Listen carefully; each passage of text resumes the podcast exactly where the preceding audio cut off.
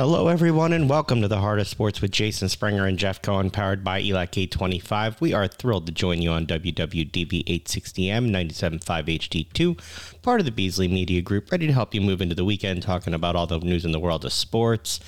All right, we're bringing you a best of this week. We're kind of taking it easy with our families a little bit. Uh, well, we will go back. We'll have brand new shows to start the new year starting next week. This week, we're going to revisit first an interview that we did looking at the rise of Michael Jordan, but not necessarily from his position on the basketball court, but from his position as a brand and how he was and was not marketed and where he chose to decide to engage and where he decided to stay out of things. So let's go to that now and then we'll have more. Let's take a few minutes and talk with sports historian, Georgia Tech professor, and author of the book Jumpman The Making and Meaning of Michael Jordan, Johnny Smith. Johnny, congrats on the book and thanks for giving us some time to talk about it. Oh, thanks so much. Glad to be here. All right. So so this book isn't really a biography. It's it's kind of about the the making and the meaning of of Michael Jordan. You're you're somebody who's written about Kareem Abdul-Jabbar, somebody who's written about Muhammad Ali. Why did you decide to tell this version of Michael Jordan's story now?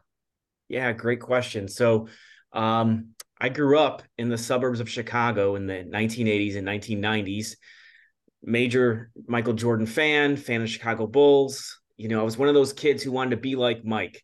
Um, and so his his career in many ways shaped my youth like a lot of kids growing up in the Chicagoland area. Oh, okay, great. I'm not and, from Chicagoland, but he shaped my youth. Yeah, sure. Except the, except for the part where Jason jumps.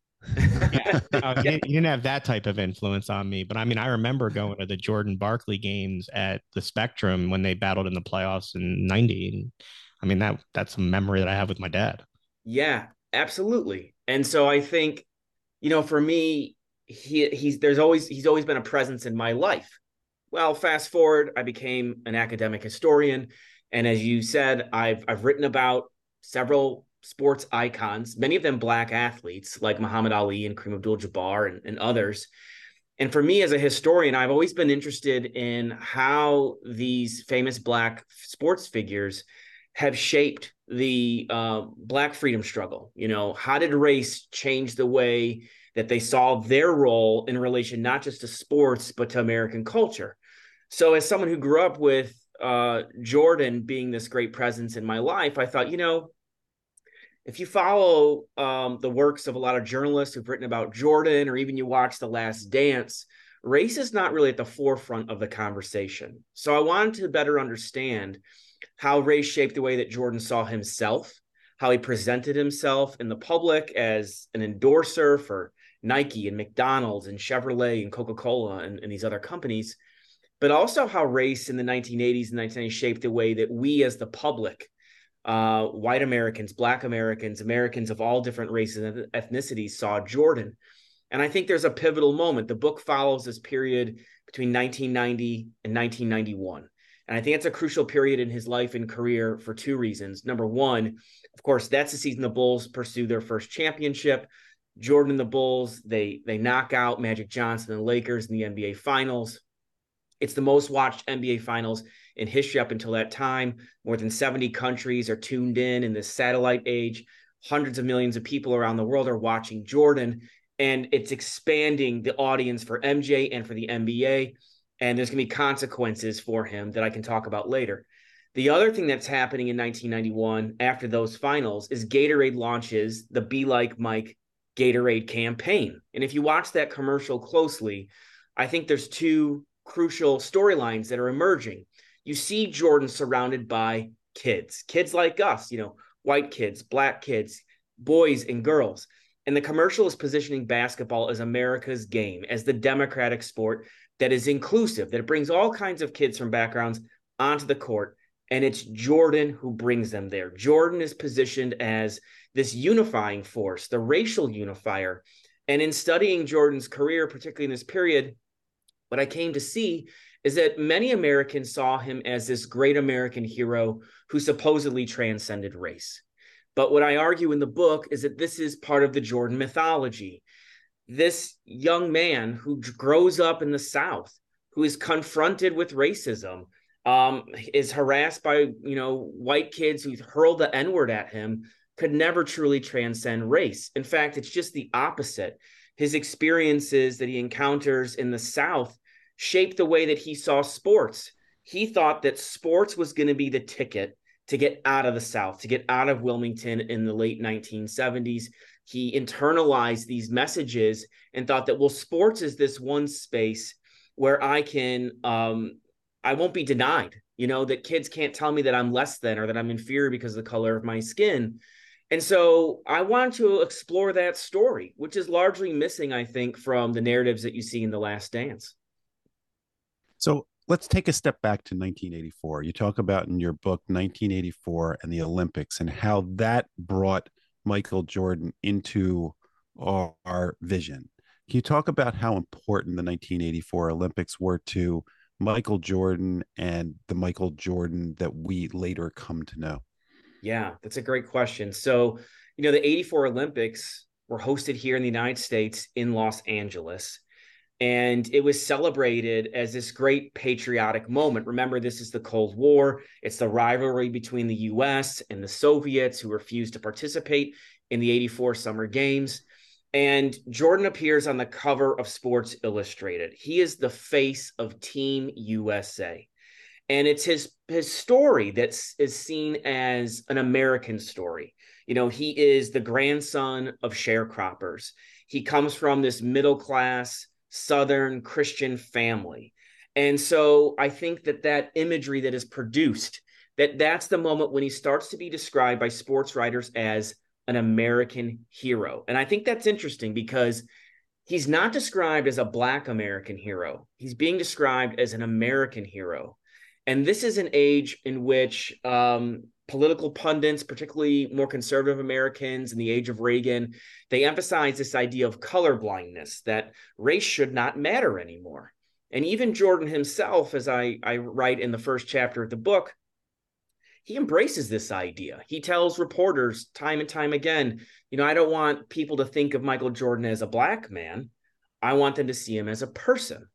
And he would say things like, you know, I don't see you for your color. You know, I see you as a person. Now, however well intentioned color blindness may be, it is a problematic concept in the sense that the denial of race makes it a lot easier to deny racism. The denial of race makes it a lot easier for Jordan not to talk about race and not to remind people that he has had these experiences with racism that shape the way that he presents himself to the public. But of course, embracing color blindness, that's part of David Stern's uh, vision as well for the NBA. Because if you remember, in the in from the late 70s to the early 1980s, critics would say that the league was quote unquote too black. And the black players were selfish and they were greedy in this age of free agency. And that there were these reports that they were using cocaine on just about every roster. You know, Jordan tells the famous story that when he was a rookie in 1984, the team goes to an exhibition game in Peoria, Illinois, and he's looking for his teammates in the in the hotel and he knocks on the door and the door opens and he sees the white lines on a table and he, you know, sprints out of there because he doesn't want to get caught up in that scene. Well, a lot of folks, when he told that story in The Last Dance, they thought, oh, this is the first time he's telling the story. It's not true. In the late 80s, he told the story as part of the Just Say No campaign that was organized by the Reagan uh, administration. And it was important because that was where Jordan is saying that I'm not like them you know? And this is my point that racial transcendence is less about who you are than who you are not right? He's positioning himself to be someone who is safe and non-threatening and therefore that makes him someone who is uh who could be a role model someone that you could look up to regardless if you're black or white because he was wholesome and he was a man of character and those values mattered particularly in the 1980s as the NBA is trying to rehabilitate its image I found it interesting that um, you noted that Jordan didn't differentiate. Like he didn't want to focus on communities. It was just everybody should say no, not the black community should say no. And that fit into this image that they were trying to sell. And you, you go into the role of David Falk doing that. He thought Jordan gained unbelievable exposure, but some of the stats were amazing. I think you had 5% of the league's 280 players were in national or TV print ads at the time. And the general feeling was they weren't mark- marketable. Can you talk about Falk's approach where where Nike was sort of the linchpin for that and pushing for the individual personality and the shoe line, which was different than the way that black athletes had been marketed previously? Yeah, the Nike deal is is crucial. And you won't learn about this story in the motion picture air, um, where we don't even see Michael's face. But um, David Falk, I think, was pretty sharp in understanding that he needed to to sign a deal with Michael that was authentic. He always talked about authenticity, that it made the most sense for Jordan first to sign with a shoe manufacturer for a basketball shoe because he was a basketball player. He's going to be selling basketball shoes. Same thing that he signs a deal with. I think it was Wilson was his basketball, the company that signed Jordan. Um, authenticity, that's the key. Now, when Falk is trying to land this deal, keep in mind that in the sneaker endorsement business, Converse really has the biggest stars under contract Magic Johnson, Julius Erving, Larry Bird, Isiah Thomas. Um, but they're not really highlighting them in individual campaigns. They all wear the same shoe, just in different colorways. So there was not this um, effort to focus on a singular athlete. But Phil Knight looks at the numbers and what he's paying all sorts of NBA players just to wear Nike shoes. No campaigns around around these guys, and he thinks there's no return for me. Why am I paying dozens of NBA players to wear Nike shoes? It's not helping us with sales. Nike is struggling financially, so um, there's a meeting of, of minds at Nike to build a campaign around a single individual. And, and the future of sports is going to be all about the, the cult of personality, building a movement around heroes. And I think that's what's really interesting about this period in the mid 80s because Nike and Phil Knight and David Stern in the NBA, they have the same vision for marketing. They want to build their brands around individual heroes, creating heroes.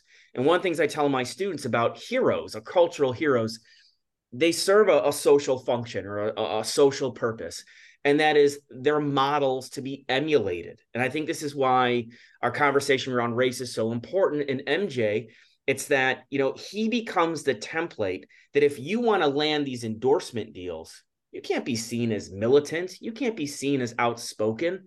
Um, if you want to be a crossover star uh, in the world of sports and entertainment, like an Eddie Murphy or a Whitney Houston or Bill Cosby during this era, well, you have to distance yourself then from these conversations. And the other thing to keep in mind too is that I mentioned the book there's very few black sports agents. There was a perception that black agents did not have access to corporate America. They couldn't land these deals. But David Falk was able to make this deal with Nike. Of course, it becomes an unprecedented deal and then he's able to build on that and he makes this case that uh, to mcdonald's and coca-cola and chevrolet that you you three companies you're going to benefit from nike because nike's going to put michael jordan on television he's going to be seen all across america and you can draft off of that visibility and so that enhances jordan's um, marketability for those other companies who didn't have to take as much risk since Nike was already carrying so much risk. But of course, in the end, it pays off for all of those companies. And for for Falk, really, what he likes about Coca Cola and McDonald's in particular, and Nike, they're all companies that are exporting products overseas. And that's also something that's really important in understanding the Jordan phenomenon is that the NBA and those companies, they're all becoming international. In the satellite age um, and in, in the cable age, they're going to be reaching more and more viewers from the late 80s into the early 90s. You know, one of the characters that was around Michael Jordan in, in during his career is Jerry Krause, and you talked about the commonality that they found with each other, namely Jerry Krause experiencing anti-Semitism and Michael Jordan experiencing racism. Can you talk about that relationship, which also seems very complex? Yeah, yeah, boy. You know, the Krause story is fascinating to me. When I was researching his background, you know, I learned that he had grown up in Chicago. Um, he desperately wanted to become a somebody. You know, he goes on to be a scout in both basketball and baseball. and eventually becomes general manager of the Bulls, hired by Jerry Reinsdorf at a time when the sports writers in Chicago. I thought, you know, Jerry Krause, he had already been the GM actually once for the Bulls. People forget this, and it was a total disaster.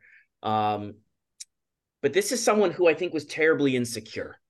And I think he was picked on as a kid and he was picked on as an adult. He was always kind of seen by the, the, the beat writers as, uh, you know, like the unathletic kid who follows the jocks around the high school. And that kind of reputation followed him even when he's a, a grown adult as the general manager of the Bulls. And, you know, when Krause would meet with potential draft picks or free agents, black players, he would say, Well, I can relate uh, because I've experienced discrimination as a Jewish kid growing up in Chicago, which undoubtedly he did, you know, experience anti-Semitism. However, one story that came up was a, a profile written by Rick Telander in, in Sports Illustrated, where um, Krause is quoted basically saying that he experienced horrific anti-Semitism in his high school. Well, after some of his former classmates at his high school read this profile, uh, Jewish classmates, they wrote a letter to the editor and said, you know, Jerry Krause is exaggerating. As fellow Jews in our high school, we had very good um, relationships with other kids. There was not rampant anti Semitism in our school. And it raises all these questions that I wish, you know, we could ask Jerry Krause if he was with us today. You know, well, why exaggerate? No, no doubt that I'm sure he encountered anti Semitism at some point, but, you know, where does that come from? And I, I suspect there's some trauma in his youth that never goes away. There's just this void he wants to fill. And he talks about how, you know, he wants to win a championship for his dad. That's a really big thing for him. He's very connected to his father. So when Jordan comes to the Bulls and Krause is the GM, there's the famous story that in 1986, Jordan has the broken foot and he's ready to go. And so he's playing these exhibition games back in Chapel Hill um, with college players and Krause finds out and he's, you know, pissed. So there's this heated meeting between uh, Krause and Reinsdorf on one side of the table and Jordan on the other side with David Falk. And at one point, Krause says to Jordan, you know, you can't do whatever you want. You're Bull's property now. And when Jordan hears this, you're Bull's property now. You belong to us, these white executives.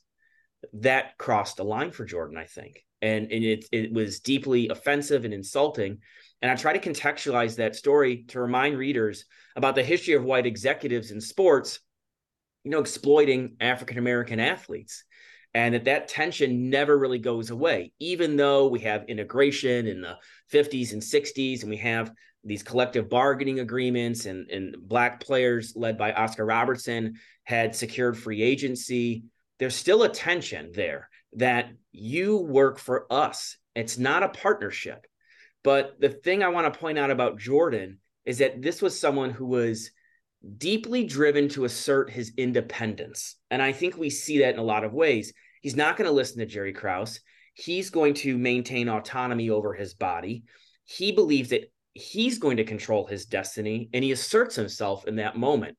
And he never forgives Jerry Krause. As we all know, Jordan will will hang on to slights, real or imagined, forever. And he hangs on to that one. Um, and so I think it's important for readers to understand again that there's this underlying racial tension there, I think, between Krause and Jordan that hasn't been fully acknowledged.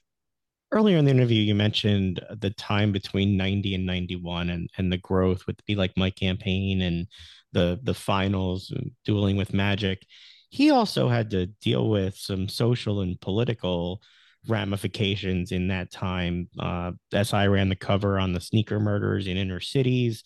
Um, he was asked to endorse in the North Carolina Senate race. Can you talk about his struggle in that time period to just keep being looked at as a person as opposed to a black person when it came to these circumstances? Yeah, I think, you know, for all the um, statements about him transcending race, we find that in these two stories that you're raising here, that that's not really possible for Michael Jordan. In 1990, even before Sports Illustrated runs the, the cover story, uh, "Your Sneakers or Your Life," with you know someone holding a gun and grabbing these Air Jordan sneakers, um, the New York Post, uh, Phil Mushnick, uh, was a, a columnist, wrote this story about how Spike Lee and Michael Jordan were responsible for marketing uh, in their Nike commercials directly to inner city black kids who couldn't afford these Air Jordan sneakers. And they were to blame for all these supposed muggings and killings over Nike shoes. And it's really a fascinating story to think about on a number of levels, I think. The first question that comes to my mind as a historian is okay, is this true? Were there all these muggings taking place? You know, okay, what's the evidence for this? So two things I did in, in trying to recreate this moment and doing my research.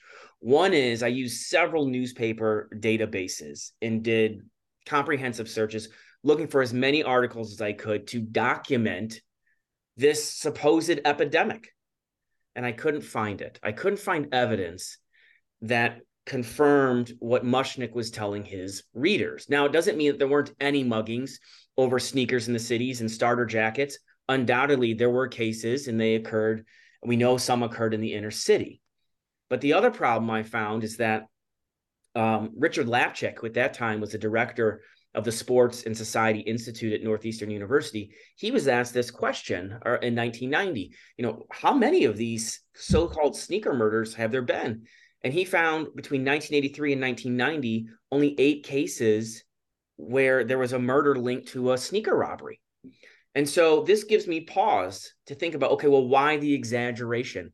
Why the hysteria? Well, I think we have to understand what else is going on in inner cities at that time. There is this growing fear of this um, supposed phenomenon of black on black crime, uh, and that the inner cities are out of control, and there's these black youths who are running these violent gangs. And the latest thing that they want it's not cars, it's these Air Jordan sneakers that have become these valuable totems of status. And so Jordan gets crossed up in this. He's asked about it. He's unprepared to deal with it. He doesn't know what to say. Um, there's a legitimate case that he hears about where, in fact, in uh, Maryland, a teenager, black teenager, shot and killed another teenager and took his shoes. And that's the one that's featured in the Sports Illustrated story. But there's this incredible hysteria that takes place. And Jordan, I think, realizes that it's not enough for him just to set examples and be the role model. That's not that's not going to be enough. He's going to have to really think about these issues that are happening in society. But the reality is he doesn't want to deal with them. Later that summer in 1990, Jesse Jackson, who at that time uh, was the head of a, a, civil rights group in Chicago, Jordan's hometown, uh, called Operation Push. Well, Jesse Jackson organized a boycott of Nike, saying, look, Nike has all these black endorsers like Michael Jordan and Bo Jackson, but they don't have many black executives. They don't have black vice presidents, and they don't advertise in in um, black magazines like Ebony and Jet or broadcast on on BET. You know, so Michael, you know, you need to join us and, and, and push for change. Michael doesn't want any part of that either. And so in the summer of 1990, he basically stops talking about these issues. He goes abroad on this Nike tour with Sonny Vaccaro and he puts on these basketball exhibitions for troops serving in Europe. And I think, you know, he really just hoped that this would go away. And by the time he shows up again in the public, it's um, the preseason for the Bulls in 1990. And that sort of becomes what he does. He retreats into himself. He's not comfortable in this role. Same thing with the Harvey Gantt. Um, his mom wanted him to campaign for Gantt, donate to Gantt's um, election campaign in, in North Carolina. Jordan refuses. And I think, you know, it's easy to say that um, Jordan was simply protecting his brand. Some people will make that argument, but I actually think that there's more to it than that. I think that Jordan saw himself as part of a generation that didn't prioritize protests. That for him, his mindset was my job is to make breakthroughs in other spaces, namely corporate America. And if I can break through in corporate America and set good examples and defy these stereotypes, well, then I'm contributing to racial progress in that way. And I think that was his mentality that he's focusing on certain aspirations and and shattering barriers in different ways you know, being a voice, being a leader, he says, that's not who I am. In fact, in 1992, after the LA uprising, you know, the the protests and, and the riots that take place there in response to the LAPD officers being exonerated for beating Rodney King, you know, Jordan is asked about this and he says, I'm not a leader. You know, I, this is not something for me to talk about. Magic Johnson wasn't saying anything either. You know, black stars in that time, they did not see themselves as voices for social change. That was not their role, at least not the role they embraced. Look, we could talk to you all day, but we also know how busy you are because of how popular this book is. So I'm going to ask you a two part question, and we only have about a minute left so you can get to your next uh, interview. Um, the role of the Medal of Freedom in Michael Jordan's life and culminating. What did that mean? And and the last big question is to hmm. you, having written the book and done the studies, what's bigger, Michael Jordan the person, the player, or the brand? Okay, all right. So I'll try to answer these concisely, which I'm not good at. Um, the medal from Barack Obama, you can see what it means to him because it moves him to tears. You know, it's an incredible moment. And if you hear uh, how Jordan is introduced, it's about how he affected cultural change. And what's interesting is that Barack Obama gave the Medal of Freedom to two uh, black basketball players. I think I think Kareem was in the same year as Jordan. I had, you have to double check, but I know he, Obama also gave one to Kareem. But when he describes Kareem, he talks about how Kareem was a social conscience of America, that he took these important stands. So Barack Obama chooses these two basketball legends, gives them the Medal of Freedom for very different reasons. Two men who represent very different eras. And of course, Kareem was one of those critics of Michael for being silent when it came to racism. Um, so it's it's a really fascinating story that I try to explore sort of the relationship between Jordan and Obama in the epilogue. And of course, remember too, Obama is come has arrived in Chicago when Jordan has arrived in Chicago. And so Chicago is really a defining place for both of them. Yeah, Obama couldn't afford the tickets to go to the Bulls game. Yeah, so, you know, yeah. I mean, watching him, and then yeah, right. Circle, he's giving him the Medal of Freedom at the White House. I know it's a it's a great story. It's a fantastic story, and of course, Obama, of course, uh, is a basketball enthusiast. It's a big part of his life, and the way that he saw race through basketball. The, the basketball court in Hawaii, where he grew up, was a place where he felt like he belonged, that his skin color wouldn't matter. I digress. To your other question, um, I would say the brand uh, is more important than Jordan the person today. And here's why I would say that. You look around the world, the Jumpman logo is still everywhere. You know, you go to China, you go to parts of Europe, uh, the Jumpman logo. People are still buying Air Jordans and Jumpman brand gear and apparel. But I don't think that there's this clamoring still to see Michael Jordan or to hear from Michael Jordan. And we're not going to get that. That brand is what allowed him to build enormous wealth to become the first NBA player turned owner who just sold his team, his majority stake of the Charlotte Hornets, for an estimated $3 billion. I think the brand more than the man made that. Um, because the man doesn't really give us a whole lot of himself. That's the mystique that I talk about in the book. And if you watch The Last Dance, he doesn't want to let us into his private world. We don't learn about, you know, what it was like in his home when he's playing for the Bulls. We don't see Juanita, we don't see his kids. We see his dad, of course, and his mom in the early part of the story, but you know, he doesn't let us into his private space. And Air, the motion picture Air, you know, it it it it reinforces that theme. He's not even in the movie. We just get the back of his head. You know, you can't tell me that's not also intentional. How you know the brand is big that you don't even have to show the guy. You just show the back of his head. Exactly. for a movie. The book is the book is Jumpman: The Making and Meaning of Michael Jordan. Uh, you should get it. You absolutely will not regret it. Johnny, thanks so much for the time and best of luck with the book. Oh, great to meet you both. I really enjoyed talking to you. Operating engineers are the men and women that move mountains. And the Engineers Labor Employer Cooperative, ELEC, puts them to work. They create opportunities for the men, women, and union signatory contractors of Local 825, repaving our roads, keeping our homes bright and warm, and even building our favorite team stadium. We understand infrastructure. That's why ELEC and Local 825 are ready to get to work. This is Lou Nolan, the voice of the Flyers, and you're listening to The Heart of Sports with Jason Springer and Jeff Cohen. Welcome back. Thanks for sticking with us after that first interview and through the break. Over the summer, the phenomenon known as the Savannah Bananas came through here and played in Trenton at the Thunder Stadium. Uh, we got a chance to talk to one of their coaches uh, about what's going on and, and how they have really risen to where they are. Listen to the interview and then we'll talk more.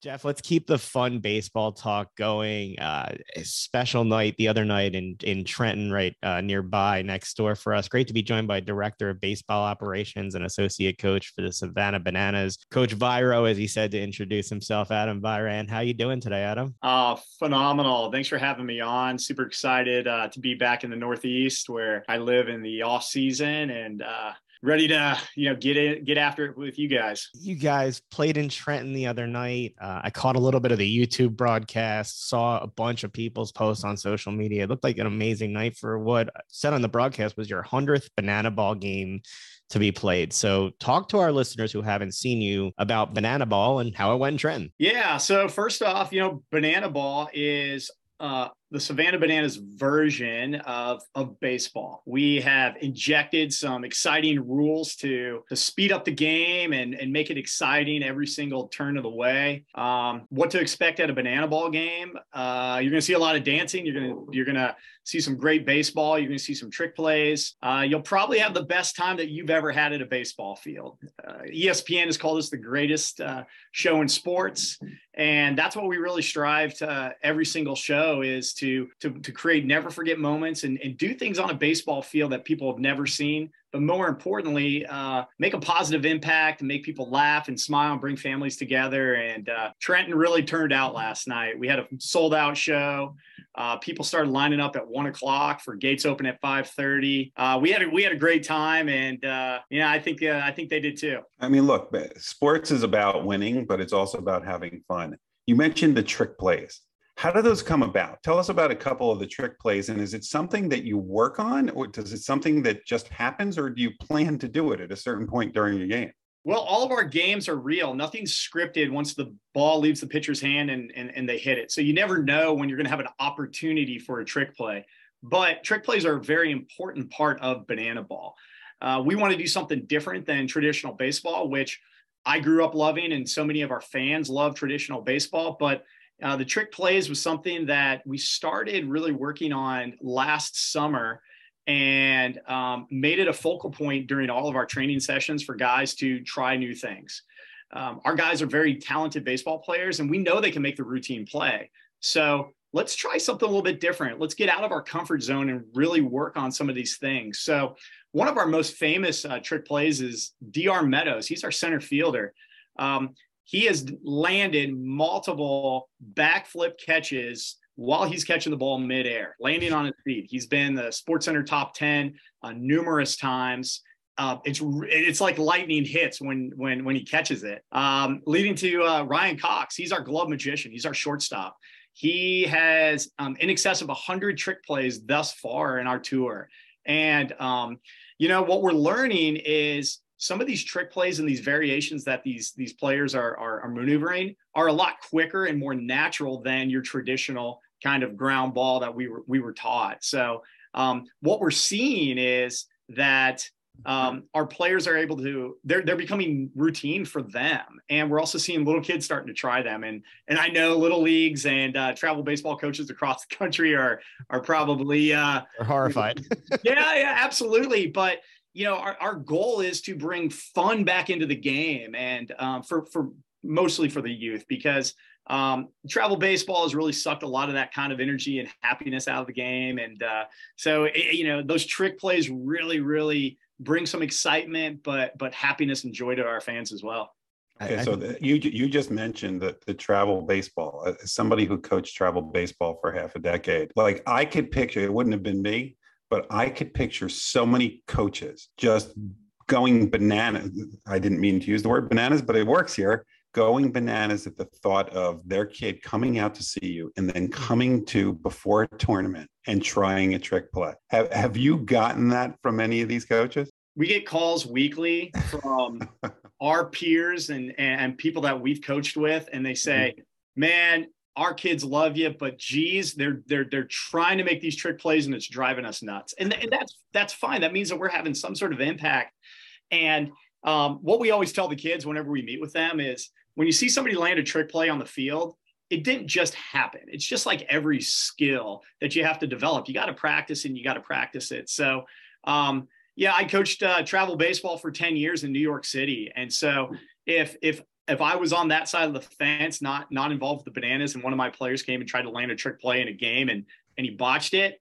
Yeah, I'd probably have a problem with that because that's not going to fly in, in high school or, or college. But, um, yeah, I tell you what, I have evidence that some of these transfers are a lot quicker than the traditional route that that we that we have been teaching for for years. You know, I think I, I saw you incorporated into every batting practice. It's taking their daily vitamins. Yep. Is, is the entertainment and the so talk to us about what happens. You know, you practice all these things. It's like, will this work? And then it goes viral. What is that like for an organization that's focused on fun and entertainment to kind of get that reinforcement that it's enjoyed so much by so many people. Yeah. Um, we have a great group of, of, of, guys on both of our teams. We travel with two teams. And the, the, the thing that I'm so impressed with all of them is they're so humble. And we play sold out shows everywhere we go. People are coming to our hotels. It's, it's like being in like the hottest rock band. And so we know that it works, but most importantly, our guys love that they're having this positive impact on these kids and they're, they're creating joy. Um, it's awesome when we see our guys show up on on Sports Center top 10 or something goes viral or a, a former big leaguer kind of acknowledges that we're doing some good things. That's just verifying that um, we are athletes and and we're doing good things at a, at a very high level. So, you know, it's a level of, uh, of accomplishment, but um, our guys are so humble. It's not going to their heads after you know 60 plus games of sold out shows and and being on every news media outlet um, our guys still show up every single day with you know the goal in mind to create a never forget moment for for a fan at that new city. You have your own set of rules. What's it like to go into a new stadium and and have to explain those rules? Do you get a lot of people like wondering what's going on or how does it work? Yeah, I, I, I, can only imagine what it's like for a fan who's not really dialed into our rules, wondering what just happened. How come the Bananas just scored one run and the other team didn't make three outs and everybody's walking off the field? because the way we score the game is a little bit different. Um, we we play every um, every inning counts. So if the if the away team scores three runs and the home team only scores one run, it's not three to one going into the next inning. It's one to nothing. Okay conversely, if the home team scores more than the, the visiting team, it's a walk off and the inning's over and we swap sides. So uh, there's no doubt that there's like a, there is a little bit of a learning curve for for the new fan.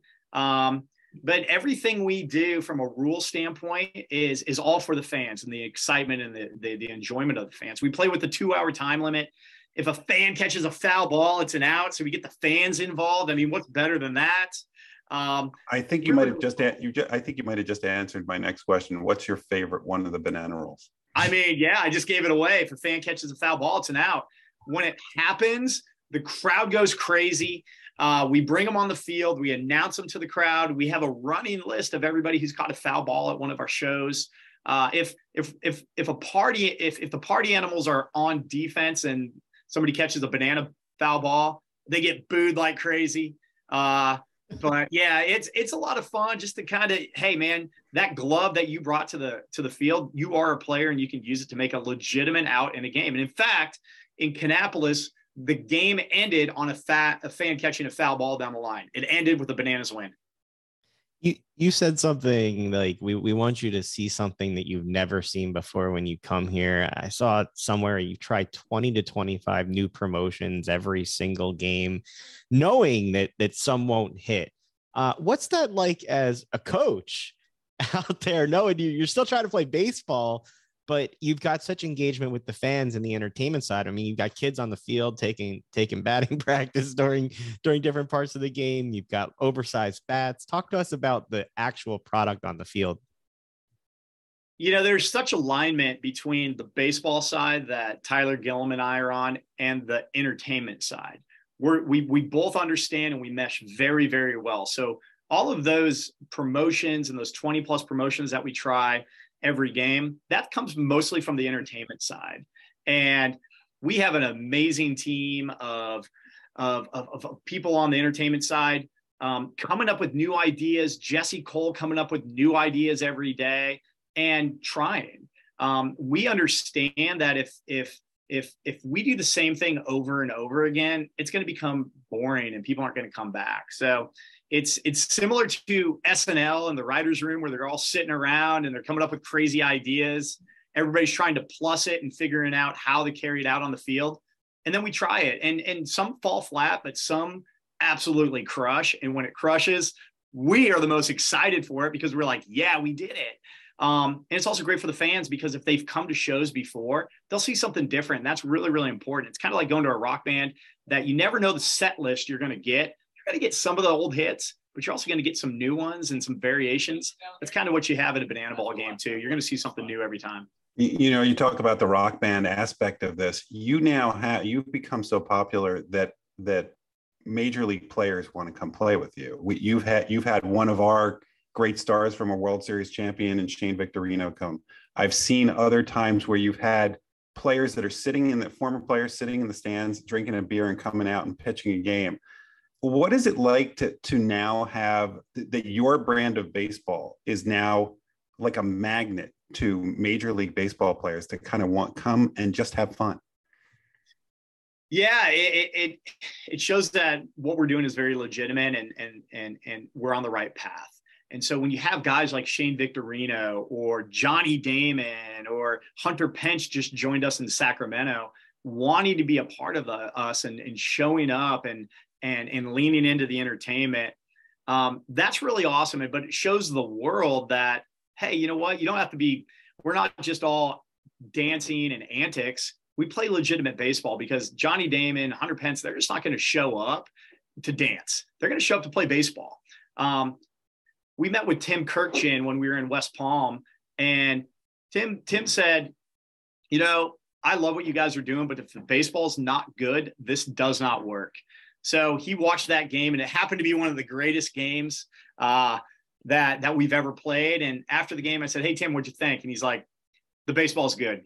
Keep keep going." And so that's all we need to hear. We just need to be some um, to be verified and uh, you know from from these legitimate baseball people because they will tell their friends and that will just help us continue on doing doing what we want for the fans we talked about the fan side of it how do you scout future players Does it go in here they're open. i mean jeff and i tried out years ago for the sixers g league team is it open tryouts that people can come or how do you find the next generation of bananas and when can we try out So we used to hold open tryouts, and the first two tours we did so. And um, our tryouts are unlike anything else. We ask people to dress up in costumes and and try oh. different things, and it's crazy.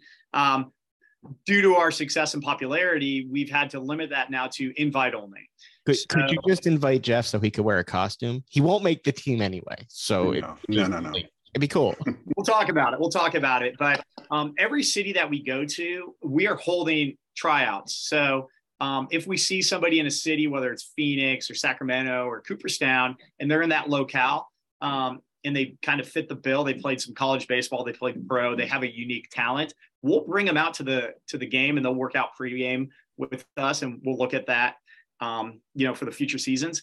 Also, we lean very heavily on our current players.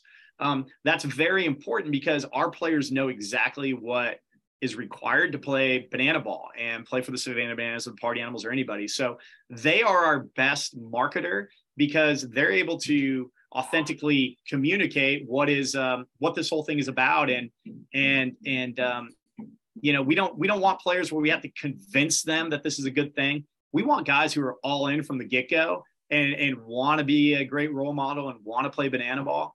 And so um, yeah, our players are great marketers. But you know, like it also helps having Hunter Pence say, I got a guy who's right for you, and, and big leaguers are sending us. So that's pretty cool.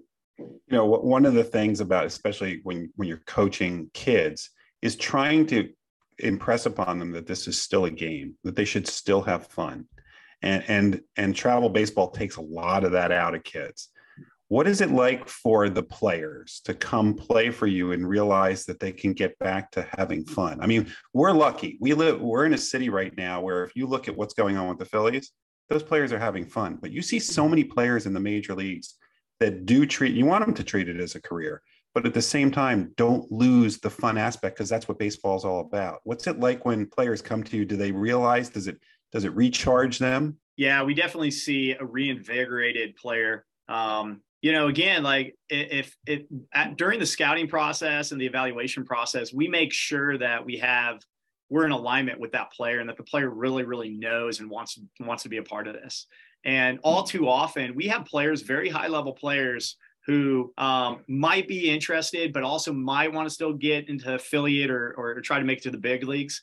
And what we tell them is go live out your dream. And when you're ready to make the transformation to banana ball and what this whole thing is about, then then come talk to us. So um, when our players get in the environment and they're around the fans and they start playing banana ball, um, it's just a herd mentality and, and and and and you see a lot of smiles and, and and happy faces. That said, they're not happy when they strike out. They're not happy when they lose. It's still very very competitive because um, again, Tim Kurkjian saying if the baseball's not good, it doesn't work. So we need high level players. High level players are ultimate competitors. And so we never want them to lose the competitive spirit, but we also want them to keep the perspective about what this whole thing is about. And it is about having fun and showing that you can have fun on a baseball field and stay still play at a very, very high level. So, you know, we have we have talks with guys from time to time when they start, you know, kind of getting down in that hole a little bit, but um, not too often because everybody's in alignment about what our mission is about um, creating, you know, happiness and fun and joy for all these fans.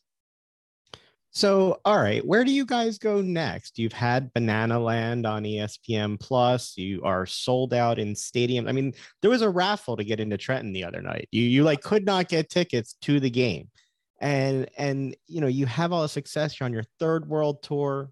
Where does this go for you with your next innovations? Yeah, it's a great question, and, and a lot of people ask. You know, I I see us going to play bigger stadiums um, because we have a wait list of 800,000 people on our wanting to get tickets throughout the country. And so um, that's an indication to us that we have a lot more people we need to serve. So we need to play either more games or bigger venues so we can house them all. So, you know, there's talks to play at major league stadiums next year. And that's, uh, that's a whole nother challenge in and of itself. Um, there's talks about having a league, creating a banana ball league. So we can have more teams going out into the country and, and serving more people and then also going internationally. You know my my dream is to go play in japan and and because i know that this would resonate there. Um, so those are kind of the things that are being talked about and and uh, we're going to have our our 2024 draft our scheduled draft on october 5th um, people should tune in because you're going to learn about where we're coming and if we're coming to a city near you and more importantly what stadiums we're going to be playing at. So um, those are some of the things that are being discussed right now. Adam, I got to ask you, since we do have something else in common, which is you're you were a lawyer. Um, how how did you end up here from there? Jeff might look to make a career change. That's right. Yeah. It's tell me it's never too late. you know, and so I played baseball my my whole entire life. Grew up in Omaha, Nebraska, loving the game. I learned everything at the College World Series, and um, you know, I was fortunate to play college baseball for um, Fort Scott Junior College and also then George Mason University. I had a career-ending injury. I couldn't throw anymore, so you know, real life hit me pretty pretty quickly. Um, Jerry Maguire was out in the movie theaters sometime around there, and I was like, you know what, I want to be a sports agent. So I went to law school thinking that that was the right path for me. It wasn't. I knew it right away when I was in law school that this isn't for me, but you know, I, I wasn't going to stop. I wasn't going to quit. I made the commitment to it. And then I practiced law for about 10 years, labor and employment. And, and um, I, I don't want to, I tell everybody I hated every second of it, but I just learned a lot about the profession that I didn't like. And um, when I was ready to kind of move on, I was like, what's next? Am I going to go teach? Am I going to go, you know, coach baseball? Um, I was lucky enough to meet up with some old friends who said, "Hey, just come come work with some baseball players in the cage and see how you like it." And um, coming from a, a, family of educators, uh, you know, I started teaching and I really loved it. I really loved working with kids and seeing improvement. And that led me to starting uh, the travel baseball program for the New York Bulldogs, connected with the Bulldog Ball Club. We did all of our programming in Central Park. So there's no better office than Central Park. Um, and it led me to the Bananas. Uh, a good friend of mine, Nate Fish, uh, he was with Team Israel and he's coached uh, the w, WBC teams and the Olympic team with Team Israel. Um, he got connected with the, the Bananas and he, and he brought me along as an assistant coach three years. Um, I had a unique skill set from a baseball and a business sense that led me to being valuable for the corporation and, and, and the company. And so they kept me along. And, and so now that's why I'm kind of helping out with the, the business of uh, business of baseball while also coaching. And so, you know, here I am, it's hands down the greatest job I could ever dream of, including the big leagues. I have friends who have coached in the big leagues. Um, they are, uh, jealous of me and what I'm doing. And so, you know, I landed where exactly uh, where where I should have landed. It just took me 48 years of my life to get here, but uh, but here I am, and I'm I'm not going anywhere. Oh, I'm jealous of those jerseys, by the way. Jeff, iconic, right? Jeff, they are they are great. The white one's even better. Those are great. Like the white ones, huh? Yeah. yeah. So I was just talking to our president, Jared Orton, and I said, All right, there's two jerseys that are iconic in my mind. One is the Yankee pinstripe, and I'm sorry, but then mm-hmm. the two is the yellow bananas because if you see a yellow jersey in the wild, um, it's got to mean one thing, and it's bananas. Uh, whenever I wear any bananas gear anywhere in the country, I get picked out, and they're like, "Bananas, go bananas!" And so I, I think the yellow jerseys are iconic. Uh, white looks clean, but everybody, everybody wears white. Nobody wears yellow. That's You're right. That one stands out. Jeff's a traditionalist. You'll you'll see that. Uh, look, we can't thank you enough for the time, Coach Vero. We can't. We look forward to seeing how it continues to grow. Jeff and I will watch the 2024 draft. I hope you're coming back to the area so we can catch it for ourselves next time. Thanks so much for the time, and we hope to keep in touch with you. Hey, I appreciate you guys, and you know you can always watch all games live on YouTube TV for free.